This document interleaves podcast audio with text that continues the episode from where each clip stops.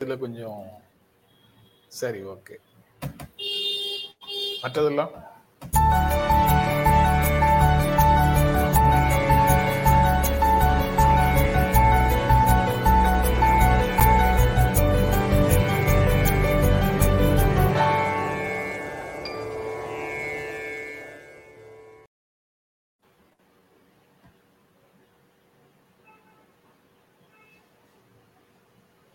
வணக்கம் இது மனிதா மனிதா. வணக்கம் இது இது மனிதா மனிதா அப்படின்னு சார் சொல்லி அங்க இருந்து ஆரம்பிக்கிறது வந்து இன்னைக்கு தான் வந்திருக்கு. ரெண்டு மூணு நாள் நாங்க காருக்குள்ள வச்சு பக்கத்துல பக்கத்துல இருந்து நிறைய சொதப்பணும் இப்பதான் ஒரு இடத்துக்கு வந்திருக்கோம். இன்னைக்கு கொஞ்சம் தெளிவா இருக்கும்னு நினைக்கிறேன். இல்ல இது வந்து ரெண்டு நாள் லீவு முடிஞ்சு ஸ்கூலுக்கு போற குழந்தைகளுடைய மனநிலையில தான் இன்னைக்கும் இருக்குமோ என்னவோ. அது செட்டில் எடுத்தோடனே எடுத்தோடனே கோவிந்தராஜ் ஒரு கேள்வியோட ஆரம்பிச்சிருக்காரு. நர்ஸுங்களுடைய ப்ராடக்ட்ஸ் பத்தி நீங்க பேசவே இல்லை யாருமே பேசல. ஏன் அப்படின்னு கேக்குறாரு. ஆக்சுவலா நேத்து வந்து நாங்க கமலுடைய விசிட்டை வச்சு அதை தொட்டிருந்தோம். செய்திகள்ல சேர்த்திருந்தோம். ஆமா செய்திகள் சேர்த்திருந்தோம். ஸோ டீட்டெயிலாக அது என்னன்னா அது வந்து பெர்மனண்ட் ஆக சொல்லி கேட்டுக்கிட்டு இருக்காங்க. நானே சார்கிட்ட கேட்கணும்னு நினைச்சேன். டெம்பரரின்னு சொல்லி தானே எடுத்திருப்பாங்க. அப்புறம் ஏன் பெர்மனண்ட்டை பற்றின கேள்வியும் போராட்டங்களும் வருதுன்னு எனக்கு புரியல அப்படின்னு கேட்க நினைச்சேன். சாருக்கு அதுக்கு வேற பார்வை இருக்கும்னு நான் நினைக்கிறேன். இல்ல நீங்க ரெக்ரூட் பண்ணும்போது டெம்பரரியாக ரெக்ரூட் பண்ணியிருக்க கூடும். கான்ட்ராக்ட் லேபர் கான்ட்ராக்ட்ல எடுத்திருக்க கூடும். அதற்கு பிறகு ஒரு சரியான நிறுவனமாக வழிகாட்டுவதா வழிகாட்டுவதாக இருந்தால் அரசு எப்படி வழிகாட்டணும்? எல்லாவற்றையும் ஒப்பந்த அடிப்படையிலேயே நடத்த முடியுமா? அரசுக்கென்று ஒரு பணியா பணியாளர்கள் தேவை இல்லையா அப்படின்னா மிகப்பெரிய சேவையை கோரி நிற்கக்கூடிய ஒரு சமூகத்துல ஒரு பெருந்தொற்று காலத்துல கூட அவர்களுடைய சேவை என்னவென்று முழுமையாக மக்கள் புரிந்த பிறகும் கூட மருத்துவமனைகளில் செவிலியர்கள் நிரந்தர பணியாளர்களாக இருக்கணும் அப்படிங்கிற உணர்வு நமக்கு வர வேண்டாமா? நாம வந்து பேண்டமிக்ல தானே ஆள் அதிகமாக எடுக்கிறாங்க. அப்ப வந்து சொல்லித்தானே எடுக்கிறாங்க. இப்ப நீங்க ஒரு ஒரு ஒரு டெம்பரரி காஸ்க்காக ஒரு சில காலத்துக்காக நீ வேலைக்கு நீங்க வேற எந்த துறையில எடுத்தாலும் அவங்க வந்து இப்படி போராட்டம் பண்ணி அரசுக்கு நெருக்கடி கொடுக்குற மாதிரியான ஒரு சூழல் ஆகாதா? ஒரு ஆறு மாத காலத்திற்கு ஆறு மாத காலத்திற்கு ஒப்பந்த தொழிலாளர்களாக பணியாற்றிய பிறகு அவர்களை நிரந்தரமாக்குவது அப்படிங்கிற ஒரு நாகரீகமான நடைமுறை சக மனிதர்களை நல்லபடியாக நடத்துகின்ற ஒரு நாகரீகமான நட நடைமுறை அரசிடம் இருக்க வேண்டாமா? அப்படியெல்லாம் முன்னாடி சட்டங்கள் இருந்தன நீதிமன்ற தீர்ப்புகள் இருந்தன. இப்போ அது எதையுமே யாரும் பார்க்கறது இல்லை நாங்க வந்து உங்களை நீங்க இப்ப கேட்ட மாதிரி கேள்விகளை கேட்டு கேட்டுட்டு போறது வந்து ஒரு மனிதத்தன்மையற்ற ஒரு செயலாக பார்க்கப்படக்கூடிய நீங்க கேட்ட கேள்வி மனிதத்தன்மையற்றதுன்னு சொல்லிட்டீங்க சார். நான் சந்தேகமா தானே சார் கேட்டேன். இல்ல இல்ல நான் ஒரு ஆறு மாத காலத்திலேயாவது அல்லது ஒரு வருட காலத்திலேயாவது எனக்கு கேள்வி இருந்துட்டே இருக்கு. ஏன்னா ஒரு ஒப்பந்தம் போடப்படுகிறது. அதுக்கு பிறகு வந்து அது பெருசா போராட்டம் பண்றாங்களே. புரிஞ்சுக்கணும் அப்படின்னு எனக்கு ஒப்பந்தம் போடுறது ஒரு மீடியா நிறுவனம் என்னோடு போடுகின்ற ஒப்பந்தம். எனக்கு இதை வந்து பொறுப்பெடுத்து தலைமை ஏற்று இதை நடத்தி கொடு. இதுக்கு ஒரு வருட காலம் அல்லது இரண்டு வருட காலம் உன்னோடு ஒப்பந்தம் போட்டுக் கொள்கிறேன் இந்த ஒப்பந்தத்தின்படி நீ இவ்வளவு ஊதியம் பெறுவாய். நீ எனக்கு இந்தந்த வேலைகள் எல்லாம் செய்து கொடுக்கணும்னு உங்களை போன்றவர்களோடு என்னை போன்றவர்களோடு ஒப்பந்தம் போடுவது ஒப்பந்த தொழிலாளர்களாக அந்த ஒரு கன்சல்டன்சி அரேஞ்ச் அக்ரிமெண்ட் அல்லது ஒரு கான்ட்ராக்ட் அக்ரிமெண்ட்ல நாம வேலைக்கு போவது என்பது வேறு. அந்த வகை ஒப்பந்தங்கள் கான்ட்ராக்ட் தானே போட்டோம். முடிஞ்ச உடனே அதை நீட்டிப்பதும் நீட்டிக்காததும் அவர்களுடைய இஷ்டம். யாருடைய நிர்பந்தத்திற்காக அதை செய்கிறார்கள்ங்கிறத பத்தி நாம கவலைப்பட வேண்டியது இல்லை நாம வந்து ஒப்பந்தத்துக்கு போனோம் வெளியில வந்தோம். அதோட அதை பத்தி பேசாம விட்டுடலாம்னு நீங்களும் நானும் முடிவு பண்ணலாம். ஆனா மிக அடிப்படை நிலையில இருக்கக்கூடிய வாழ்க்கையில விளிம்பு நிலையில இருக்கக்கூடியவர்களை ஒப்பந்த தொழிலாளர்களாக வச்சுட்டு அவர்களுடைய வாழ்நிலையையே வந்து ஆதாரமாக கொண்டு ஒப்பந்தத்தை நீட்டித்துக் கொண்டே போவது ஒரு நிரந்தர தொழிலாளர்களுக்கான ஊதியம் அல்லது பணி நிலைமைகளை உறுதி செய்யாமல் இருப்பது அப்படிங்கிறது வந்து சரியான அணுகுமுறையாக இருக்காது. சேம் ஒர்க் சேம் பே இது வந்து தூய்மை பணியாளர்கள் வந்து அந்த மாதிரியான சூழலுக்குள்ள இருக்காங்க. அதை பத்தி. அவங்களால போராட்டம் பண்ணுவதற்கு கூட வாய்ப்பு பெருசா இல்ல. அவங்க அந்த அந்த ஒத்துக்கிட்ட கான்ட்ராக்ட் ஏஜை கரெக்டா கொடுங்கன்ற மாதிரியான கேள்வின்னு தான் கேக்குறாங்க. கொஞ்சம் இதே போன்றவர்களுக்கு போராட்டத்தை செய்ய முடியுது. அவர்களுடைய வேலை வந்து இன்னமும் இல்ல இது. போன்றவர்களுக்கு போராட்டம் செய்ய முடியுதுன்னு நம்ம அவர்களை பார்க்கிறோம்ல.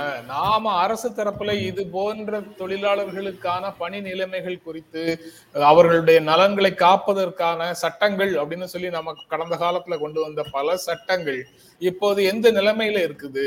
அப்படிங்கிறதை நாம வந்து பார்க்கிறது ரொம்ப ரொம்ப அவசியம் அப்படின்னு நான் நினைக்கிறேன். பொதுவாக நான். அங்கொன்றும் இங்கொன்றுமாக செய்திகளை பார்த்துட்டு நான் இந்த விஷயங்களை பேசிட்டு இருக்கிறேன். இது துறை சார்ந்து அதே இடத்துல பணியாற்றி கொண்டிருக்கக்கூடிய யாராவது ஒரு பிரதிநிதியை கூப்பிட்டு பேசினால் இது தொடர்பான விஷயங்கள்ல இன்னும் கூடுதலான வெளிச்சம் கிடைக்கும் அப்படின்னு அந்த செய்தியை விவாதிச்சிட்டோம். ஸோ அடுத்து பட்டாசுகளில் தடை செய்யப்பட்ட ரசாயன ரசாயனம் இருக்குன்னு உச்சநீதிமன்றம் சொல்லுது. அப்படி இருக்கிறவங்களுக்கு ஏன் கண்டெம்ட் ஆஃப் கோர்ட்டு தொடங்கக்கூடாது அப்படின்ற கேள்வியும் முன்வைக்கிறாங்க ஆர்சனிக் உள்ளிட்ட பல்வேறு தடை செய்யப்பட்ட ரசாயனங்கள் பயன்படுத்துகிறாங்க அதை வந்து அதிகமான சத்தத்தை உருவாக்கக்கூடியதாகவும் இருக்குது. ரெண்டுமே வேண்டாம் நம்ம வலியுறுத்துறோம் ஆனால் தொடர்ந்து அதை செஞ்சுட்டே இருக்காங்க. தப்பு அப்படின்ற மாதிரி உச்சநீதிமன்றம் சொல்லுது. அடுத்து ஆயிரத்தி அறுநூத்தி இருபத்தி நாலு பேருக்கு புதுசாக கொரோனா பாதிப்பு தமிழ்நாட்டில் அப்படின்ற தகவல் வருது. ஆயிரத்தி இரநூறுக்கு நெருக்கமாக இருந்தது. ஆனால் அது குறைஞ்சிருக்கு. புதிதாக பாதிக்கப்பட்டவர்களுடைய அளவு. இதுக்குள்ளேயே இருந்தது அப்படின்னா அந்த ஸ்கூல் திறக்கிறது மாதிரியான விஷயங்கள் எல்லாம் அடுத்தடுத்த இடத்துக்கு நகர்ந்துருன்னு நினைக்கிறேன். பிஎம் போஜன் அரசு மற்றும் அரசு உதவி பெறும் பள்ளிகளில் மதிய உணவு திட்டம். இது கேட்டோடனே புதுசாக ஒரு திட்டம் போல அப்படின்னு உங்களுக்கு தோணலாம். பெயர் மாற்றிருக்காங்க. மதிய உணவு திட்டம் நேஷனல் மிட் டே ஸ்கீம் தேசிய தேசிய மதிய உணவு திட்டம்னு இருந்ததை பெயர் மாத்திருக்கிறாங்க உம் அதுக்கப்புறம் ஜெயலலிதா போல் ஸ்டாலினும் ரவுடிகளை ஒழிப்பது அப்படின்னு சொல்லி பெரிய புகழாரம் அஹ் பாராட்டுக்குரியன்னு சொன்னது யாருன்னு பார்த்தா செல்லூர் ராஜி அவர்கள். ஒருவேளை எதுவும் வழக்கு வராம இருக்கணுமா? லஞ்ச ஒழிப்புத்துறை எதுவும் இந்த பக்கம் வேடிக்கை பார்க்காம இருக்கணுமா? உண்மையை சொல்ல விட மாட்டேங்கிறீங்களே அது அவர் ஜெயலலிதா மனசுக்கு பட்டதை- இந்த அவர் மனசுக்கு பட்டதை உண்மையாக பாராட்ட வேண்டியதை பாராட்டுவோம் அப்படின்னு சொல்லி பாராட்ட. ஸ்டாலின் ரவுடிகளை ஒழிப்பதற்கு பாராட்டுகள் அப்படின்னு சொல்லலாம்ல. ஜெயலலிதாவை போல அப்படின்னு அரைஞ்சாங்க ஜெயலலிதாவை போல அரைக்கிற டோன்ல இருக்கு பின்னால இருக்கு சொன்னேன் அதுவும் இன்னைக்கு வரைக்கும் பாத்தீங்கன்னா எஸ்பி வேலுமணி தொடர்பான ஆட்கள் வீட்டுல ரைடு போயிருக்காங்க. லஞ்ச ஒழிப்புத்துறை ரொம்ப ஆக்டிவா இருக்கு. அதிகாரிகள் வீடுகள்ல ரைடு போகுது. இந்த நேரத்துல இந்த ஸ்டேட்மெண்ட்டை நம்ம எப்படி புரிஞ்சுக்கிறது? இன்னொன்னு இந்த நகைக்கடன் தொடர்பான விஷயங்கள் மேல தொங்கிட்டு இருக்கு. அதுக்கு வந்து மடியில கனம் இல்லை அப்படின்ற மாதிரி ஏதோ ஒன்று ஸ்டேட்மெண்ட்டும் விட்டுருந்தாரு அந்த நகைக்கடன் மேட்டரை விடுறதா இல்லைன்ற மாதிரியான டோன் இருக்கு. அது ரொம்ப முக்கியமானதும் கூட அப்படின்றது நமக்கு நம்ம ஏற்கனவே அதை பத்தி டீட்டெயிலா பேசியிருக்கோம். பேசியிருக்கிறோம். அதனால ஏன் தெர்மோகுள் நடக்குதுன்னு எனக்கு தோணிடுச்சு. அரசு ஏசி பஸ் சேவை நாளையில இருந்து ஆரம்பம். நிறைய பஸ் எல்லாம் நிப்பாட்டி வச்சிருந்தாங்க. இப்போ ஏசி பஸ் எல்லாம் வேண்டாம்னு சொல்லி வச்சிருந்தாங்க. இப்போ இருக்கிற சூழலை பொறுத்து ஏசி பஸ்லாம் திறக்கிறாங்க. நிறைய ஃபாஸ்டா தடுப்பூசி போடுவதுங்கிற தகவலும் அங்கங்க கிடைக்குது. எல்லா மாவட்ட ஆட்சியர்களுமே நிறைய வே- போடுங்கன்னு சொல்லி பூஸ்ட் பண்ணிட்டு இருக்காங்க அக்டோபர் ரெண்டாம் தேதி தடுப்பூசி போடலை. இந்த வீக் வீக்கெண்ட் வீக்கெண்ட்ல வந்து மெகா டிரைவ் பண்ணுவாங்க அந்த மெகா டிரைவ் அக்டோபர் ரெண்டு கிடையாது. அக்டோபர் பத்து வந்து அதை விட பெரிய டிரைவாக வைக்க பாக்குறாங்க. காந்திக்கு கொடுக்கக்கூடிய மரியாதையா அது. தடுப்பூசி தொடர்பாக தடுப்பூசி. தொடர்பாக சொல்லப்படுகின்ற செய்திகள் எல்லாம் காந்தி பிறந்த நாள் அன்னைக்கு சொல்லாம இருக்கலாம் அப்படின்னு அது அது காந்தி கொடுக்குற மரியாதை இல்ல. அன்னைக்கு லீவுக்கு கொடுக்குற மரியாதை. அந்த விடுமுறை பறிச்சுக்காம அரசு இருக்கு. அடுத்து வெண்கல சிலை ஜெய வெண்கல சிலையை சரியா பராமரிக்கணும். அது வந்து நாங்க இருக்கும்போது பராமரிச்சோம். நீங்க அரசியல் சார்ந்து சிந்திக்கிறதான் சரியா பராமரிக்கணும்னு ஓபிஎஸ் சொல்றாரு. ஒரு முறை காமராஜ் சாலையில இருக்கு அப்படின்னு போட்டிருக்காரு. நான் ஒரு முறை காமராஜ் சாலையில போகும்போது அண்ணா சாலை வந்து மிக மிக மோசமான நிலைமையில ஏடிஎம்கே ஆட்சி சமயம் தான் அது. ரொம்ப மோசமா அவ்வளவு காக்கா இதோட இருந்தது. அதை போட்டோ எடுத்து இன்டர்நெட்டை போட்டேன். திரும்ப ஒரு முறை ஒரு மாசத்துக்கு அப்புறமா போய் போன நினைவு இருக்கு. அப்பயும் அப்படிதான் இருந்துச்சு. அண்ணாவை அண்ணா திமுகவே கண்டுக்காம இருந்ததும் எனக்கு நினைவுக்கு வருது. இப்ப அடுத்த கேள்விக்கு இப்ப பார்த்துட்டு இருக்கவங்களுக்கு வந்திருக்கேன் இன்னைக்கு எப்படி இருக்குன்ட்டு தெரியல. நான் சென்னைக்கு போகல. சென்னைக்கு போய் அந்த பக்கம் போனேன்னா இன்னைக்காவது அதுக்கு கழுவப்பட்டிருக்கா அப்படின்றது தெரிய வரும்.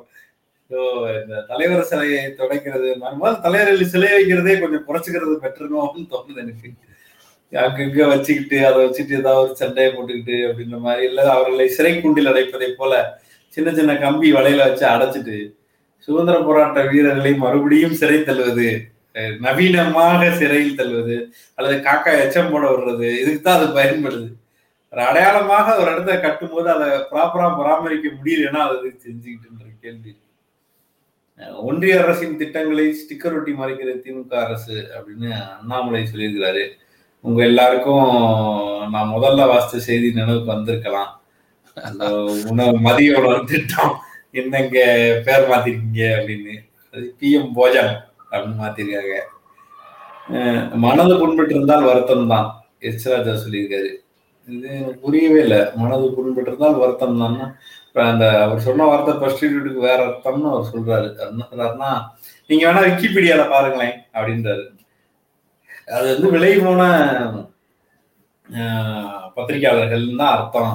அது நீங்க வேற மாதிரிலாம் புரிஞ்சுக்கிட்டீங்க அப்படின்னு சொல்றாரு. அது எல்லார பத்திரிக்கையாளரும் அப்படித்தான் சொல்றாரு. எல்லா பத்திரிகையாளரும் ப்ரொஸ்டிடியூட்னு சொல்லும் போது தான் அந்த கேள்வி வருது. ப்ரோஸ்டிடியூட்ஸுக்கு நீங்க விக்கிபீடியாவில் பாருங்கள். இதை ஏற்கனவே வந்து மத்திய அமைச்சர் ஒருவர் ஒன்றிய அமைச்சர் ஒருத்தர் பயன்படுத்தியிருக்கிறாரே. அப்படின்லாம் விளக்கமா அவர் சொல்லியிருக்கிறாரு. வருந்துகிறேன்னு சொல்லலை மன்னிப்பு கோருகிறேன்னு சொல்லலை. யார் மனசாட்சி புண்பட்டு இருந்துச்சுன்னா வருத்தம் தான் அப்படின்னு இருக்காரு இது வித்தியாசமான ஒரு வருத்தமா இருக்கு. பார்ப்போம். அதான் அது நம்ம நம்மளும் வந்து நான் நான் சொன்ன மாதிரி ஏதாவது எழுத ஆரம்பிச்சோம்னா சரியா வரும் அது மாதிரி ஏதாவது பத்து பத்திரிகையாளர் வந்து ப்ரொஸ்டிடியூட்ஸ் மாதிரி பொலிட்டிடியூட்ஸ் அப்படின்னு நினைத்த ஒன்று எழுதிட்டு அதுக்கு விக்கிபீடியாவை தேடுங்கள் ஆக்ஸ்போர்ட் டிக்ஷனரியை தேடுங்கள்னு சொல்ல ஆரம்பிச்சாங்கன்னா பூரா பூரா அமைதியாருவாருன்னு நினைக்கிறேன். அடுத்து இன்றைய செய்திக்குள்ள போகலாம். செய்திக்குள்ள போறதுக்கு முன்னாடி நீங்க வழக்கமாக கையில ஒரு கத்தியோட அல்லது ஒரு சாட்டையோட ஏன் கேட்காம விட்டீங்க? தெரியலையே. இன்னைக்கு நீங்க எடுத்து வச்சிருப்பீங்க எனக்கு தெரியும். நீங்க எடுத்திருப்பீங்க அத அத வந்து டிசைன் பண்றதுக்கு மட்டும் கொடுக்கலன்னு தெரியும்.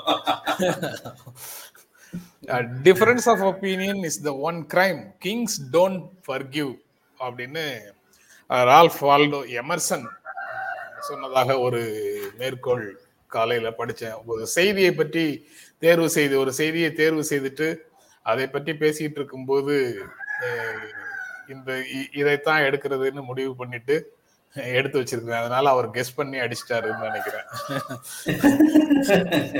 Difference of opinion is the one crime kings don't forget மன்னர்கள் மன்னிக்கவே மாட்டார்கள். ஒரே ஒரு குற்றத்தை. அது வந்து மாற்று கருத்து உங்களுக்கு இருக்கு அப்படிங்கிறத மன்னர்கள் ஏற்றுக்கொள்ளவே மாட்டார்கள் மன்னிக்கவே மாட்டார்கள் அப்படின்னு எமர்சன் சொல்வதாக அந்த மேற்கோள் சொல்லுது.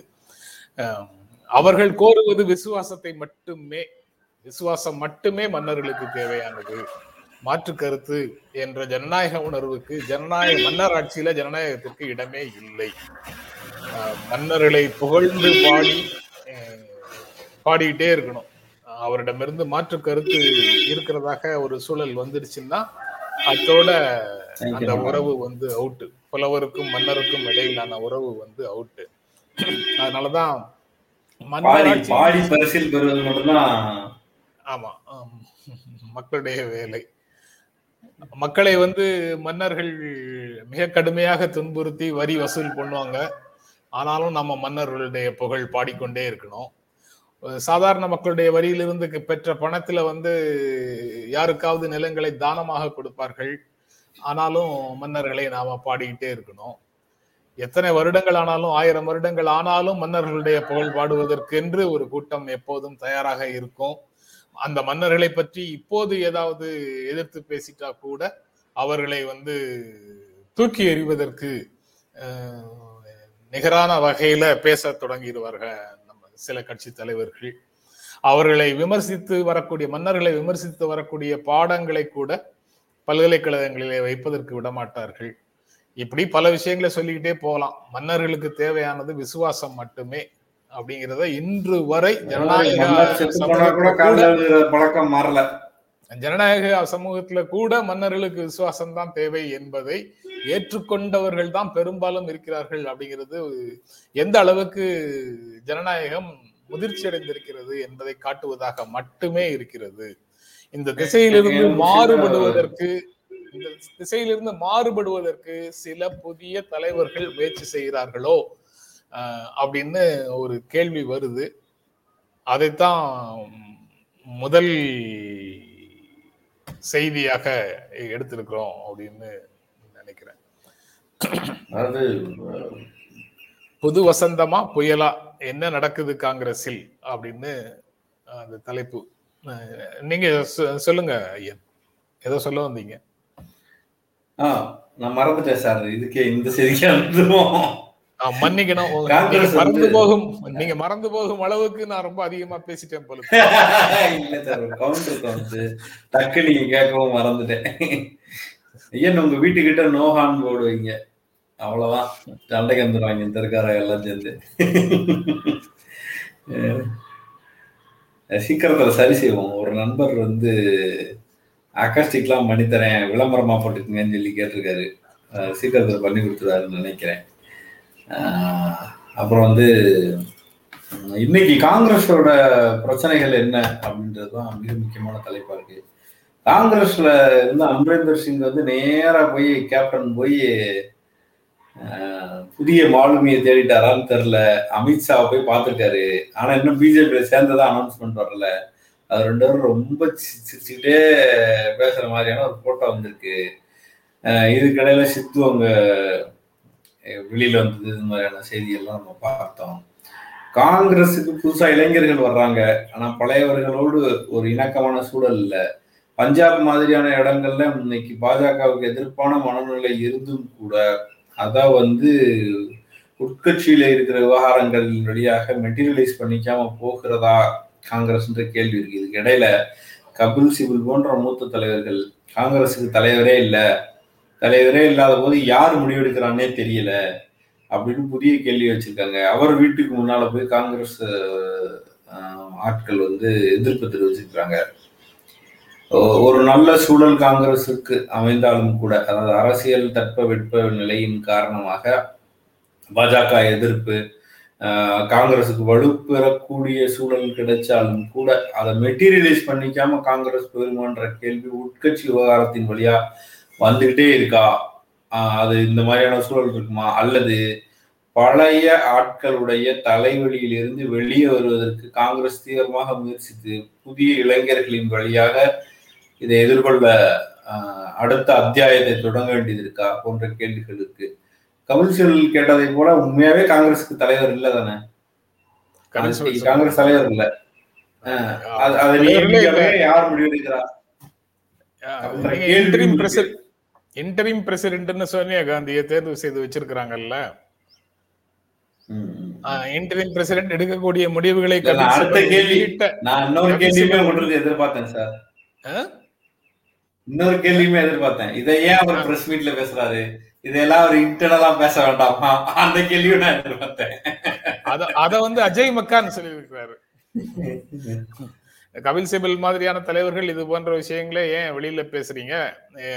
அதிகாரத்துல இல்லாத அர- அரசியல் கட்சியிடம் அரசியல் கட்சியை வந்து கட்சிக்குள்ள இப்படி மோதல்கள் வருவது காலம் ரெகுலரா நடக்குது. ஆயிரத்தி தொள்ளாயிரத்தி எழுபத்தி ஏழுல எமர்ஜென்சிக்கு பிறகு இந்திரா காந்தி பதவியை விட்டு இறங்க வேண்டிய நிலை வரும்போது இந்திரா காந்திக்கு எதிராக அதுவரை இந்திராவின் துதி கொண்டிருந்த அனைவரும் பெரும்பாலான நபர்கள் வந்து அவரை எதிர்த்து குரல் கொடுத்தார்கள். ஆனா அவங்க வந்து அதை பற்றி கவலைப்படாம வெளியில வந்து இந்திரா காங்கிரஸ்னு க- கட்சியை தொ- மக்கள் வந்து இந்திரா காந்தியை தான் ஆதரிச்சாங்க. இது போன்ற ஜி டுவெண்ட்டி த்ரீ மாதிரி தலைவர்களை ஆதரிக்கவில்லை. அதற்கு பிறகு தொண்ணூறுகள்ல அதாவது எண்பத்தொன்பதுக்கு பிறகு தொண்ணூறு தொண்ணூறுகள்ல சீதாராம் கேசரி மாதிரியான தலைவர் வரும்போது அர்ஜுன் சிங் சீதாராம் கேசரி போன்றவர்களுக்கு இடையில நடந்த போராட்டங்களாக இருக்கட்டும். அதற்கு பிறகு எல்லோரும் சேர்ந்து சோனியா காந்திக்கு எதிராக ஒரு வியூகம் வகுப்பு வகுக்கும் சூழல் இருந்த போதும் சரி கடைசியில சோனியா காந்தி தொண்ணூத்தி எட்டு தொண்ணூத்தி ஒன்பதுல பதவியேற்றதற்கு பிறகு பொறுப்பேற்றதற்கு பிறகு ரெண்டாயிரத்தி நாலுல சோனியா காங்கிரஸ் பத்து வருடங்களுக்கு ஆட்சிக்கு வந்தது அப்படிங்கிறதையும் பார்க்க முடியுது. அதனால இதுல இருந்து தொடர்ந்து பார்க்கும்போது என்ன தெரியுதுன்னா அதிகாரத்துல காங்கிரஸ் கட்சி இல்லை என்றால் அங்கே சிலர் வந்து தலைமைக்கு எதிராக குரல்களை எழுப்புவார்கள் அப்படிங்கிறது ஒரு நடைமுறை. இப்படி சொல்றதுனால எப்போதுமே காங்கிரஸ் தலைமை வந்து சரியாக இருந்தது அப்படிங்கிற பொருள்ல நான் சொல்லல.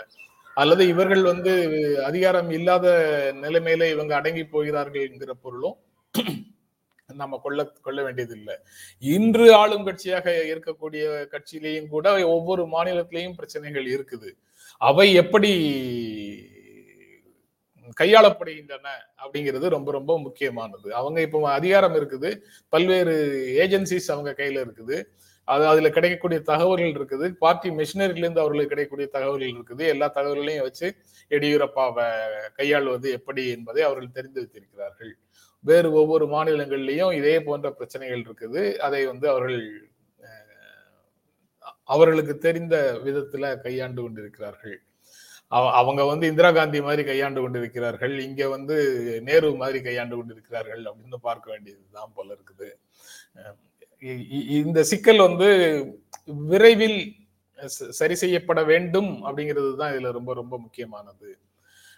ஏன்னா தேர்தல் வருவதற்கு முன்னால ரெண்டாயிரத்தி இருபத்தி நாலு நாடாளுமன்ற தேர்தலுக்கு முன்னால காங்கிரஸ் கட்சி ஒரு புது வடிவிலும் புது தலைவரோடையும் ஒரு புதிய புது வடிவத்திலையும் புது அணுகுமுறையோடும் மக்களிடத்துல நெருங்கி போக வேண்டிய ஒரு சூழல்ல இருக்கிறாங்க. அந்த நிலைமையில அவர்கள் வந்து அதை கையாள வேண்டும் அப்படிங்கிறது ரொம்ப ரொம்ப கட்சி நிலைமைகளை கையாள வேண்டும்ங்கிறது ரொம்ப ரொம்ப முக்கியமானது அப்படின்னு நான் நினைக்கிறேன். ஐயா திடீர்னு வெளிநடப்பு செய்துட்டீங்களே. இல்ல இல்ல சார் நீங்க கரண்ட் வெளிநடப்பு செஞ்சிருச்சு. நீங்க அடிக்கடி இது போன்ற செய்திகளை சொல்றீங்களே எலக்ட்ரிசிட்டிக்கும் நமக்கும் ஏழாம் பொருத்தமாக இருக்குதா? அத சொன்னீங்கன்னா அப்புறம் அன்னைக்கு உங்களை ட்விட்டர்ல அடிச்சா அப்படி என்ன அடிப்பாங்க.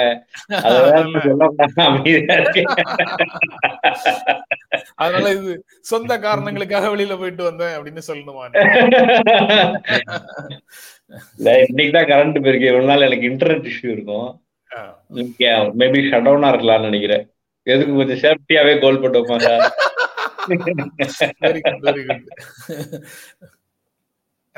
இதுதான் அந்த புது வசந்தமா புயலா என்ன நடக்குது? எந்த நிலையில அது வந்து சேரும் அப்படின்னு சொல்லி இடையில நீங்க போயிருந்த சமயத்திலயும் அதுதான் பேசிட்டு இருந்தேன். நீங்க கூடுதலாக அந்த செய்தி போயிடலாம் சார். நம்ம நிறைய செய்தி இருக்கு. நம்ம இதுலயே இருபத்தி மூணு நிமிஷம் ஆயிடுச்சு. சரி. ரொம்ப அதிகமா பேசுறேன்னு சொல்றீங்க. ரைட் ரைட் வாங்க. இல்ல இல்ல இல்ல. சத்தியமா இல்ல. முப்பது நிமிஷம் போர்டு வரும்போது அது பிரச்சனையா இருக்கக்கூடாதுன்றக்காக சொன்னேன். கரெக்ட் கரெக்ட் அதிமுக முன்னாள் அமைச்சர் இந்திரகுமாரிக்கு ஐந்து ஆண்டு சிறை. அப்படிங்கிறது ஒரு செய்தி. திராவிட முன்னேற்ற கழகத்துல தான் அவங்க இருக்கிறாங்க. இருந்தாலும் அதிமுக ஆட்சி காலத்துல தொண்ணூத்தி ஒன்று தொண்ணூத்தாறு காலத்துல அவர் அமைச்சராக இருக்கும்போது செய்த தவறுகள் அல்லது வருமானத்திற்கு அதிகமான சொத்து போன்ற விஷயத்துல தண்டனை கொடுக்கப்பட்டிருக்கிறது. சொல்லுங்க ஐயன். அது வந்து நிறைய அமைச்சர்கள் மேல அந்த அந்த பீரியட்ல நைன்டி ஒன் டு நைன்டி சிக்ஸ்ல இருக்க நிறைய பேர் மேல தீர்ப்பாயிருது ஊழல் கட்சியாக சித்தரிக்கப்படுகிற கட்சியாக அதிமுகவுக்கு பிரதான இடம் இருக்கா அப்படின்னு கேட்டா தமிழகத்தை பொறுத்த வரைக்கும் அது இல்லை. அது புதிதாக ஆரம்பிப்பவர்கள் கூட அந்த இடத்துக்கு நகர்றது இல்லை எப்பயுமே வந்து திமுக சரி சரியில்லை அப்படின்னு ஒரு விஷயத்தையும் திமுக தான் ஊழல் கட்சின்றதும் விஞ்ஞான ஊழல்னு சொல்றாங்க. ஆனா பிரச்சனை என்னவாக இருக்கிறதுன்னா அதுல இருக்கிற அமைச்சர்கள் பலரும் தண்டனை பெற்றிருக்கிறாங்க.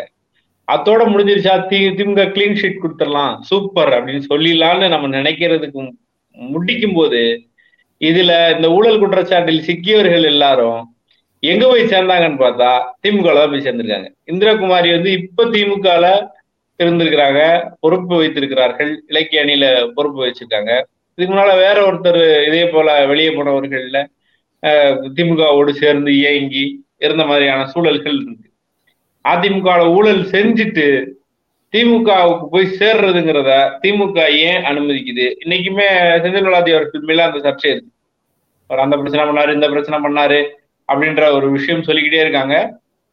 இப்ப இந்த சேகர் பாபு sorry, சேகர் ரெட்டி பிரச்சனை வரும்போதும் கூட இது கிசுகிசுக்கப்பட்டது அதுல செந்தில் பாலாஜி பேரும் இருக்கணும் ஒரே ஒருத்தர் பேர் தான் செந்தில் பாலாஜி பேர் சொல்லப்பட்டது. சில பத்திரிகைகள் வேறு வேறு பேர் சொன்னாலும் உறுதி செய்யப்பட்ட தகவலாக பார்த்தா செந்தில் பாலாஜி பேர் மட்டும் சொல்லப்படுது அப்ப அங்க இருக்கும்போது ஊழல் செய்தவர்களை திமுக கூட்டு வந்து பிறகு அவங்க எல்லாருமே நல்லவங்களாயிடுறாங்களா? அல்லது வந்து இங்க வந்ததுக்கு பிறகு தவறு செய்யாமல் பத்திரப்படுத்தி பார்த்துக் கொள்ளும் திமுகன்னு புரிஞ்சுக்கணுமா? அல்லது இதை ஏன் அனுமதிக்கிறதுன்ற கேள்வி அவர்கள் மீது வைக்கிறமான்றது ஆனால் எது எப்படியோ சோர்ஸ் ஆஃப் பிரச்சனைகளாக தண்டனை பெற்ற குற்றவாளிகளாக இருக்கிற கட்சியை ஆட்சியை யாருக்கு வந்திருக்கான்னு பார்த்தா நமக்கு கிடைத்த ஆதாரங்களின் வழியாக தீர்ப்பான க வழியில் பார்த்தோம்னா அதிமுக அதுவும் குறிப்பா நைன்டி ஒன் டு நைன்டி சிக்ஸ்ல வந்து ஏகப்பட்ட அமைச்சருக்கு மேல இப்ப இருக்கிற இந்திரகுமாரியாக இருக்கலாம் அல்லது வந்து செல்வ கணபதியாக இருக்கலாம் இன்னமும் வேறு சிலருடைய பெயரையுமே இன்றைய தமிழ் ஹிந்துல போட்டிருக்காங்க. ஏன்? ஜெயலலிதா அவர்களே சசிகலா சசிகலா உடன் இருந்த ஆட்கள் அவங்க சொந்த பந்தம் இப்படியான ஆட்களுக்குமே தீர்ப்பாயிருக்கு நிறைய சொத்துக்கள் பறிமுதல் ஆகிட்டே இருக்கு. பினாமி ஆக்ட்ல இந்த மாதிரியான வேற வேற ஆக்ட்ல வந்து பறிமுதலும் ஆகிட்டு இருக்குதையும் நம்ம கவனிக்க முடியுது. ஆக ஆஹ் இன்னமும் சொல்லலாமே. பிஎம் கேர்ஸ் வந்து அரசு இதே கிடையாது. ஆர்டிஐக்குள்ளேயே வராது அப்படின்னு ஒரு விஷயம் சொல்றாங்க. விஞ்ஞான ஊழல் அப்படின்னு நம்ம வந்து இதை பற்றி பேசிக் கொண்டிருந்தவர்கள் பிஎம் கேர்ஸ் வந்து ஒரு இமாலய ஃபாதர் ஆஃப் ஆல் கரப்ஷன்ற மாதிரியான ஒரு சூழல் இருக்கு. யாருமே பேசுறது இல்ல பெருசா சொல்றதில்ல. அது ஏதோ நிர்வாகத்துல இருக்க சின்ன சிக்கல் போலவே கடந்து போறாங்க. அது ஏன் அந்த மாதிரியான ஒரு ஒரு முகம் கிடைக்குது? ஒரு கட்சி மீது ஊழல் குற்றச்சாட்டுகள் நிறுவனம் ஆகலைன்னா கூட கேள்வி எழுப்புறோம். இன்னொரு கட்சி மீது ஊழல் குற்றச்சாட்டுகள் கண்ணுக்கு நேரா தெளிவாக தெரிந்தாலும் அதோடைய பார்வை வேறாக இருக்கு. அப்படி அங்கிருந்து வர்றவங்கள சேர்த்துக்கிறதுக்கு இந்த கட்சி தயாரா இருக்குன்ற ஒரு ஒரு ஒரு பெருங்குற்றச்சாட்டும் அஹ், பேசப்பட வேண்டியது. கண்ணால் காண்பதும் பொய். காதால் கேட்பதும் பொய். தீர விசாரிப்பதே மெய் அப்படின்னு சொல்றத வந்து ஊடகங்கள் கராராக கடைபிடிக்கின்றன அப்படின்னு அர்த்தம். ம், என்னமோ என்ன சொல்றதுன்னு எனக்கு தெரியல.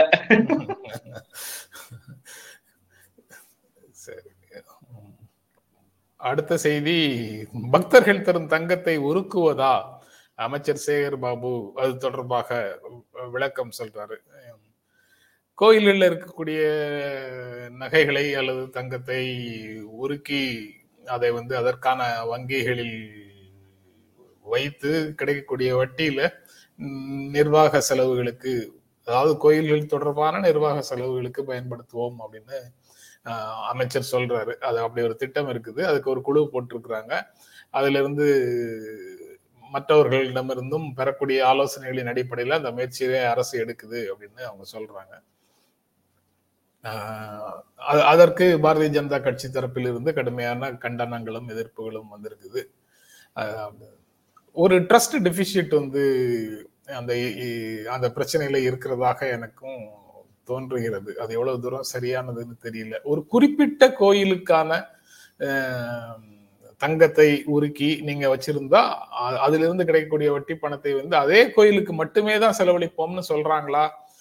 இல்ல எல்லாத்தையும் காமனா பூல் பண்ணி எல்லாருக்கும் எல்லா கோயில்களுக்குமாக செலவழிப்போம்னு சொல்றாங்களா? அப்படிங்கிறது தெரியல. நான் பார்த்த ஒரு செய்தியில பாரதிய ஜனதா கட்சி பிரமுகர் ஒரு குறிப்பிட்ட கோயிலுக்காக தான் பக்தர்கள் காணிக்கை செலுத்துகிறார்கள். அதை நீங்க பூல் பண்ண முடியாது அப்படின்னு சொல்றாரு. அதனால அரசினுடைய திட்டம் என்னங்கிறது தெளிவாக எனக்கு இன்னும் தெரியல. அவர்களுக்கு தெரிந்தது என்றால் பூல் பண்ணி எல்லா எல்லா கோயில்களுக்கும் செலவழிக்கிறதுன்னு இருந்தால் அதுல வந்து க- அந்த பக்தர்களுடைய இன்டென்ஷனுக்கும் இந்த நடைமுறைக்கும் இடையில ஒரு சிறு கேப் இருக்கிறதாக தோன்றுகிறது. நீங்க எப்படி பார்க்கறீங்க ஐயன்? இதை பத்தி நான் கொஞ்சம் ரொம்ப டீட்டெயிலா படிச்சிருக்கேன் சார். அறநிலைத்துறை பற்றிய நிறைய விஷயங்கள் படிச்சிருக்கேன். முதல்ல இவங்க தொடர்ந்து வந்து ஒரு விஷயம் சொல்லிட்டே இருக்காங்க. கவர்மெண்ட் தான் எடுத்துக்குது காசை அப்படின்னு ஹிந்து அமைப்புகளை சார்ந்தவர்கள் எல்லாம் பேசுறாங்க. கவர்மெண்ட் காசு எடுத்துக்குது இதெல்லாம் பாருங்க கவர்மெண்ட் காசு எடுத்து கவர்மெண்ட் தான் எடுக்குது கவர்மெண்ட் தான் எடுக்குது இப்படி பேசுறாங்க. அதனால அது பொய் அது தவறான தகவல். அந்த கவர்மெண்ட்ல காசு எடுக்கிறது கிடையாது. அறநிலைத்துறை வந்து எல்லா காசையும் உண்டியில் வர்ற காசெல்லாம் எடுத்துட்டு நமக்கு அரிசி பருப்பு கொடுக்குறக்கோ வேட்டி சேலை கொடுக்குறக்கோ பயன்படுத்துதான்னு கேட்டால் கிடையவே கிடையாது. அது மாதிரி எந்த திட்டமும் இல்லை. அரசு வேணா செலவழிக்கலாம். இப்ப வந்து அறிவிச்சிருக்கிறாங்கல்ல நூறு கோடி நூத்தி லட்சம் கோடி அறிவிக்கிறாங்கல்ல அது போல அரசு செலவழிக்கலாம். அரசு எடுத்துக்கொள்ளுகிற சட்டம் அதில் கிடையவே கிடையாது ஒண்ணு. ரெண்டாவது வந்து பாத்தீங்கன்னா அறநிலையத்துறைக்கு ஒரு டாக்ஸ் போட்டு அந்த கோவில்கள்ல இருந்து அந்த நிர்வகிக்கிற கணக்கு பார்க்கிற அப்புறம் வந்து அங்க கோவில் அர்ச்சகராக இருப்பவர்களுக்கு கொடுக்குற சம்பளம் இது மாதிரியான விஷயங்களுக்காக அதுல இருந்து ஒரு வருமானத்தை டாக்ஸா பிடிக்கிறாங்க. அது ஒரு ஃபோர்டீன் பர்சன்ட் வர பிடிக்கிறாங்கன்னு தகவல் இருக்கிறது. அதுல இருந்து தான் எல்லா அதில் கூட்டுற பெருக்கிற வாட்ச்மேனாக இருக்கிற எல்லாருக்கும் சம்பளம் கொடுக்குறாங்க. இன்னொன்று அந்த அந்த ஃபண்டை பூல் பண்ணலாமா அப்படின்ற ஒரு கேள்வி நீங்க கேட்டீங்க. அதே போல அரசு ஒரு தடவை காமன் ஃபண்ட் உருவாக்க முயற்சி பண்ணுச்சு. எதுக்கு உருவாக்குச்சு அப்படின்னா ஒரு ஆயிரம் கோவில்களை பராமரிப்பற்று இருக்கிற கோவில்களை பராமரிக்கலாம் புனரமைக்கலாம் அப்படின்ற ஒரு திட்டத்தோட அரசு வந்து அந்த முயற்சியை செய்யுது அப்போ வந்து அதெல்லாம் முடியாது. ஒரு கோயில் சொத்தை இன்னொரு கோயிலுக்கு பயன்படுத்த கூடாதுன்னு வழக்கு போட்டு தடுத்துட்டாங்க. அதே கும்பல் அறநிலைத்துறை இந்த கோவிலெல்லாம் பராமரிக்காமல் தெருவில் விட்டு விட்டதுன்னு சொல்லுது. ஒரு கோவிலுக்கு பயன்படுத்த கொடுக்கப்பட்ட காசை நல்லா இருக்கிற கோவில் வசதியா இருக்க கோவில்ல இருந்து சர்ப்ளஸ் ஃபண்டை அந்த ஃபண்ட் அதுக்கு வந்து எக்ஸ்ட்ரீம் ஃபண்டு மாதம் மாதம் பணம் போய்கிட்டே இருக்கு. தங்க நகை போகிறது சில்வர் போகுது. இதையெல்லாம் வேறு ஒரு கோவிலுக்கு பயன்படுத்தலாமான்னு கேட்டா பயன்படுத்த கூடாதுன்னு யார் சொல்றான்னா இவர்களே வழக்கு போட்டு தடுத்துட்டு யார் வழக்கு போட்டு தடுத்தாங்களோ அவங்களே பாருங்க இந்த கோவில் எல்லாம் புனரமைக்காமல் இருக்கு என்ற கேள்வியும் எழுப்புறாங்க. இது ஒரு ஹிப்போக்ரட் அதுல ஹிப்போக்ரசி என்ன இருக்கு? ஹிப்போக்ரசி அதுல என்ன இருக்குன்னு எனக்கு புரியல ஐயன். உண்மையிலேயே எனக்கு எனக்கு இது போன்ற விஷயங்கள்ல ஆ படிப்பு கிடையாது. நீங்க படிச்ச மாதிரி நான் அறநிலையத்துறை தொடர்பாக எதுவும் பெருசா படிச்சது இல்லை நான் லாஜிக்ல மட்டும்தான் அந்த விஷயத்தை அணுகுகிறேன். அந்த லாஜிக் படி திருச்செந்தூர் முருகன் அப்படிங்கிறவருக்காக கொண்டு போய் அங்கு போடுகின்ற காணிக்கைகளை நீங்க வந்து பழனி முருகனுக்கு செலவழிச்சா கூட பக்தர்கள் அந்த நோக்கத்துக்காக அதை அங்கு போடவில்லை. அந்த நன்கொடை கொடுக்கிறதோ அல்லது காணிக்கையில போட்டிருக்கிறதோ. அதே முருகனுக்காக நீங்க வந்து வேறொரு சிதம்பரம் நடராஜருக்கு செலவழிக்கிறது அப்படிங்கிற கேள்வி கூட கிடையாது. முருகன்லயே அறுபடை வீடுல இன்னொரு கோயில்ல இருக்கக்கூடிய முருகனுக்காக செலவழிச்சீங்கன்னா கூட பக்தர்களுடைய பார்வையில அது வந்து ஏற்புடையதாக இருக்காது அப்படிங்கிறது ஒரு லாஜிக் ஏன்னா அந்த பர்டிகுலர் கோயிலுக்காக அந்த கோயிலுக்கு போயிட்டு வா அப்படின்னு யாரோ சொன்னதன் விளைவாக அங்க வர்றாங்க அங்க காணிக்கை செலுத்துறாங்க. அதை வந்து நம்ம பூல் பண்ணி பண்றதுங்கிறது